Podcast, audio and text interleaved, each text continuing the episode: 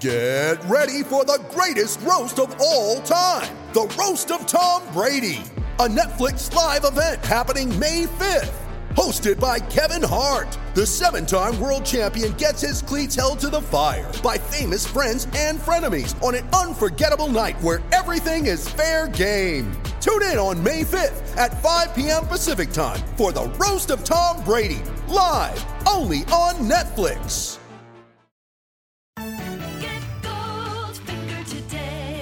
Here's the scenario You've been injured in a serious accident. The doctor says your recovery could take months, maybe even years, yet your insurance company is denying your claim every step of the way.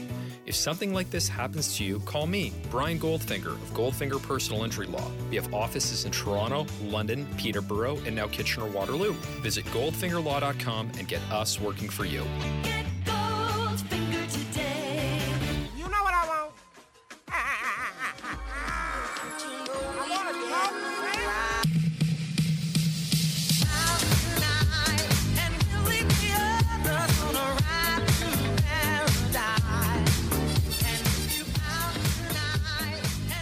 Hey, that was pretty close.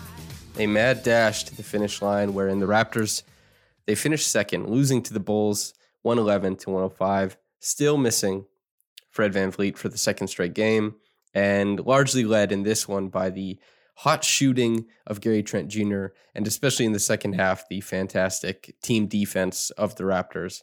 And I guess along with that, um, OG Anunoby probably his best game in his career as a post hub. And by that, I mean the Raptors with Pascal having a little bit of an off game, Scottie not being able to create a lot from the top, get downhill. They had to go for post entries and kind of buckle the Bulls defense that way. And OG, as far as decision making, as far as shot making, I thought he was just phenomenal in that role 10 of 15 from the floor, three of seven from downtown, no turnovers, four assists and just continuously allowed the Raptors to get into the middle of the floor and cause kind of a ruckus up in there and see what they could create outside of that. So second assists were on the table for OG in this one, as well as just the regular four assists. Pascal, I mean, he had a super, super poor shooting night. A lot of the shots, especially in the first half that we saw him put up, are shots that I think um, we'll see go in in the future. We have seen go in in the past. And the first half, especially with the five assists, a couple steals, and he didn't score really. He had the one and one, I think, towards the end of the second quarter. But the decision making I thought was actually very strong for Pascal in the first half. He was putting guys in good positions, he was making good reads, and he was getting himself to good spots on the floor. He was just missing. That's all it was, was the shot performance. And in the second half, I thought that Pascal he continued to play excellent defense. He was a linchpin of what they were doing to get back into the game. They're down by as much as 20 and they got back into it. You know, they won the third quarter 32 to 24. They won the fourth quarter 23 to 20 after giving up, you know, 30 plus in both of the first and second quarters. And so he was great defensively, but offensively, I thought that he maybe started to force it a little bit. And which is tough because the Raptors, especially down the stretch, they lost Gary Trent Jr. to that second technical foul. He got tossed from the game, and they didn't have many options. So Pascal was in a position where he did have to force to some degree, maybe, or otherwise it would have just been OG forcing or uh, Scottie forcing. I mean, even one of Pascal's isolations came after they tried to run a pick and roll for OG and OG almost fell over, you know, on the sideline. And so they were in a really tough position. But Pascal, when he had the responsibility there, I think he he put up tough shots. He didn't get comfortably to his spots on the floor. And that's credit to guys like Javonte Green for sticking him defensively with length and doing a pretty good job of it. But and guys like Troy Brown Jr. as well. But I think uh, Pascal, there's some decision making that when you look at this game, there could have been better decisions made down the stretch. But uh, in the first half, I thought was just wasn't making shots. In the second half, maybe he could have made better decisions with the ball in some points, in some cases. But you know, at least in a game like this, he was able to give you seven assists, got to the line for nine free throw attempts, which he has to do better than six of nine from the line. Um, six of nine isn't completely it doesn't ruin a night or anything like that but six of nine he certainly can do better this is a guy who just last year shot uh, between 82 and 83% from the uh, free throw line. So he's been hovering around 72% this year, and I it would be really nice to see him keep climbing. And games like this won't help that.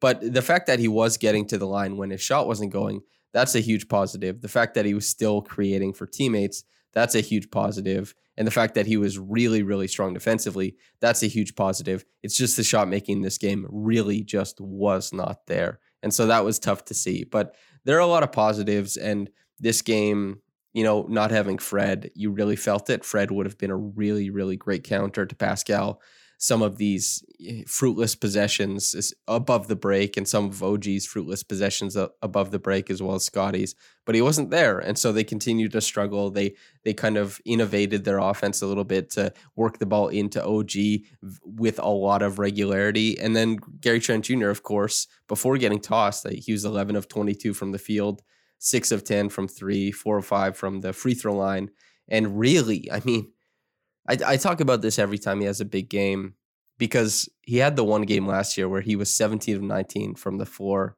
And that was, you know, just an incredible game, super fun shooting performance. But a lot of his big games this year, he has to put up a lot of shots because his shot diet is so difficult. And so I'm always left saying, wow, this guy, nothing came easy. But gosh, did he hit a lot of shots and a lot of tough ones. And this game was no different, honestly. And once again, the important thing in this one was that when he was left open from three, when the offense, be it OG collapsing the guys on the inside, Scottie, you know, turning the corner, maybe picking a guy out, you know, as a handler in transition, or Pascal getting downhill a little bit and making a kick out to the corner above the break. Gary hit those threes in this game. And he hit, you know, a couple pull-ups as well, so that was good too. But he's hitting those threes. He's rewarding the offense for doing good things, and that's what the team needs really bad. And he did that in this one. And then on top of that, just unbelievable shot making. 32 points in this game. Just a gunner. He was he was fantastic. And then if we're going to talk about gunners, I mean, holy moly. DeMar DeRozan on the other side of things is like uh, he, he gave him 29, 7 and 7, nearly 60% from the field. He he he helped carry the bench units. His shot making was absolutely essential to what the Bulls were trying to do in a game, honestly, where they didn't get much from their own bench, you know, and the Raptors, they never get much from their own bench, but Chicago, you know, they get more than the Raptors. And the big three, DeRozan, LaVine, and Vooch, just really, I mean, they combined for 23 assists between the three of them seven from DeMar, eight from LaVine, eight from Vooch. And a lot of it was funneling towards one another. They just operated as, you know, in that trio and they really did a great job of it. And Demar scoring the most of them, and also when, as as I said, helping carry those bench units, just being a shot maker and being able to put them in positions where, if a possession doesn't really go well, then they can hand it off to him, and then it, and then it'll work, and he's saving those possessions, or just initiating with him, seeing how he can compromise the Raptors' defense. In a lot of cases, yes, he did so, and especially like down the stretch, him having the ball as opposed to LaVine. LaVine was DeRozan was a little bit more cautious with the ball, I would say, and LaVine had a couple turnovers. LaVine was one of six in the fourth quarter, and the Raptors actually had found quite a bit of success putting LaVine in tough spots and LaVine trying to shoot out of it. And if that sounds like something DeRozan would do, I think that speaks to DeRozan's progression as a decision maker. That DeRozan wasn't that guy in this game. He was actually a little bit more patient with it and uh, a little bit more measured, which was cool to see, even if it didn't lead to like a, a game winner or anything like that. And I mean, Vooch, he and LaVine, they hit the final two shots, I believe. LaVine with the layup, and then Vooch, he walked right into a three after they got the ball funneled out of uh, LaVine's hands, and very confidently he he put it in. It was pretty big shot, and that was a big thing too. Is Vooch was able to press the Raptors on the glass. In fact, the, the Bulls overall, right? Like three offensive rebounds for Demar, three for Javonte Green, two for Cook, one for Brown, Troy Brown Jr., and Vooch really doing a great job of cleaning up the defensive glass. Um, the Raptors, who are the best offensive rebounding team in the league, only had eight in this one. And believe it or not, that is actually a low number for them. And so, you know, eh, Vooch just did a terrific job closing out defensive possessions. I mean, the Raptors got out rebounded on the offensive end and they weren't able to clean up as much as they wanted to on the def- the defensive end, which that is par for the course, but the the former is not. And Vooch was a huge part of that. And a duck in here, a hook shot there, playing off of LaVine and DeMar. I think those three guys came together to play some really, really strong basketball and helped lift the uh, the Bulls over the Raptors in this one. And that's why it would have been so much fun if Fred had been there to kind of see these guys go right at each other with the big players on the team. I know, like Caruso isn't there, Ball isn't there. The Bulls are missing important players, but um, neither of those are equivalent to Fred. But but also like I'm not in I don't need to be measuring like, oh, who's missing? You know, what is the calculus of this? Like that doesn't matter that much. The Raptors, they lost this game because they couldn't create enough offense in the second half down the stretch. And, you know, a, a, big product of that was losing Gary Trent Jr., not being able to space as much as they might have liked because Chris Boucher in this game, one for five from downtown. And if he wasn't playing, then it was like Delano Banton playing. And Delano Banton had an awesome, awesome defensive stint. But a shooter, like a three point shooter, he is not, even though he went one of three from downtown. He just doesn't command the same spacing and respect from defenses.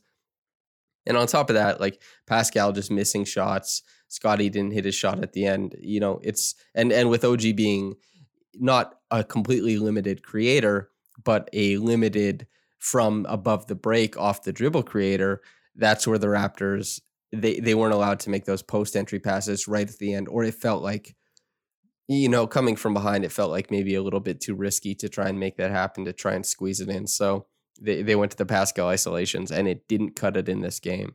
I mean, it did against the the Bucks, it did against the Clippers, and you know they, they've had success with it this season and against good teams. So it's it's something where you know, it, it's going to change game to game. Oh, quite a few players have gotten looks and shot attempts at the end of these games. So this one, it, it was Pascal, and he didn't follow up that Bucks performance with a great one uh, like tonight. It was just it was it was a mediocre shooting performance from him, which is really too bad because the Raptors they played super hard to get back into the game. The defensive adjustments they made at half, they paid off huge. Well, actually, not really it, it is at half, but it's also not because you know Nick Nurse had said that they made those adjustments at half, but the Raptors had a, a, really tough time defending coming right out of half, and then so they come out of a timeout and things start to get better. So you wonder like, okay, did they just need to be? Did it need to be reiterated what was going on? Was it a personnel thing? Was it just Banton because he has been actually as a rookie really heady playing these passing lanes, and you know the two steals they they stick out in your mind because it's where it's on a dig down, it's playing the passing lane, it's being disruptive and stuff like that. And so, yeah, hell yeah for him. It's just the Raptors, especially as a team, played really great defense in that second half, but not in the first half. And then some of the decision making that the Raptors had in the first half that seemed strong, um, it wasn't as strong in the second half to couple with their uh, their defense. So it's just capturing that elusive 48 minutes. And the Raptors certainly didn't in this one. They fell early, like they were down by quite a bit to start things off. They were eventually down by 20. They had to battle their way back into it as they, you know, in a lot of games this year, especially when they were going on that run where their starters were doing so well, they were opening up games winning a lot. Like they'd start out a game and then the bench would eventually lose the lead. And then we'd see, okay, the teams are kind of even from here on out. We'll see how it goes from here. But in some of these games, Pascal had a quote about it.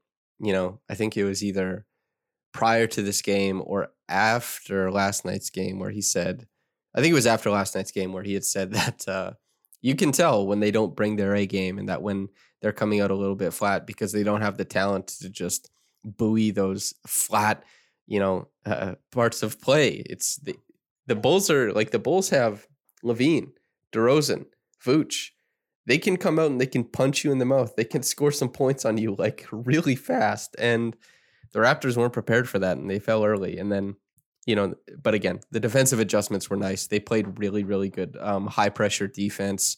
The rotations behind everybody were really, really strong. Of course, you're going to have a breakdown where a guy gets a wide open three or like a laydown for a dunk every once in a while. That's the name of the game. It can look too easy for a team every once in a while. But on a lot of possessions, the pressure worked super well. They put them in super difficult positions, and DeMar and LaVine in particular. And actually, Vooch, when he was being dug down on, uh, those guys didn't make great decisions with the ball. And so, four turnovers for DeMar, three for LaVine, four for Vooch. It was, you know, the Raptors, they made the right call defensively to get back into the game. It didn't work. You know, they didn't get all the way back. Well, they did actually. They took the lead, but it didn't last. And so that was tough. But the uh, they didn't end up winning this game. And I think that was a little bit of a failure of their defensive rebounding, as it always is down the stretch but also of their offense a little bit down the stretch, which is typically not the case. They they score pretty well as far as in the clutch. They rank pretty highly in offensive rating and points scored and all that kind of stuff. So this game just a tough one to swallow. Reggie Evans Award, I'm giving it to my guy Delano Banton. Hustle hard, grabbing some boards on both sides of the floor, getting some steals, pushing the ball out, just never quitting. Never say die from Delano Banton. That's the guy. Our guy, you know. He's from Toronto, drafted to the Raptors, hometown hero type of thing. Winning his minutes big time the last couple games. So good for him. Really proud of you, Delano. You're doing a hell of a thing out there. So Top quick reaction comment from Niagara underscore dude. Quote, just love the fight. Down 18, this team never gave up, and with their elite defending, gave themselves a chance. That's all you can ask for playing the second game of back to back on the road. End quote yeah, it's uh, a a good competition. B, you know, second night of a back to back on the road, and C, you were close. You got back in it. You made it exciting. You made it so that you know they could have taken that game. They got the lead, and they they were in it. You know, for the last five minutes of the game, they had a shot at it. They just they didn't get it, and them's the breaks sometimes, man. But you look at a team that continues to fight even if the fight isn't always there, even if they come out a little bit flat, you know, they're to pop off at some point in the game and it's going to look very difficult. It's going to look tough to keep up and it's going to look like something where you say, you know, is, can this team do this all the time? The answer has been no, but you wonder, you know, maybe just just for me personally, just to make me happy, maybe they will, but we'll see. Thanks for writing in, Niagara dude and uh, listener. Thanks for tuning in, whether you got into it in the morning or at night. Have a blessed day and Goodbye.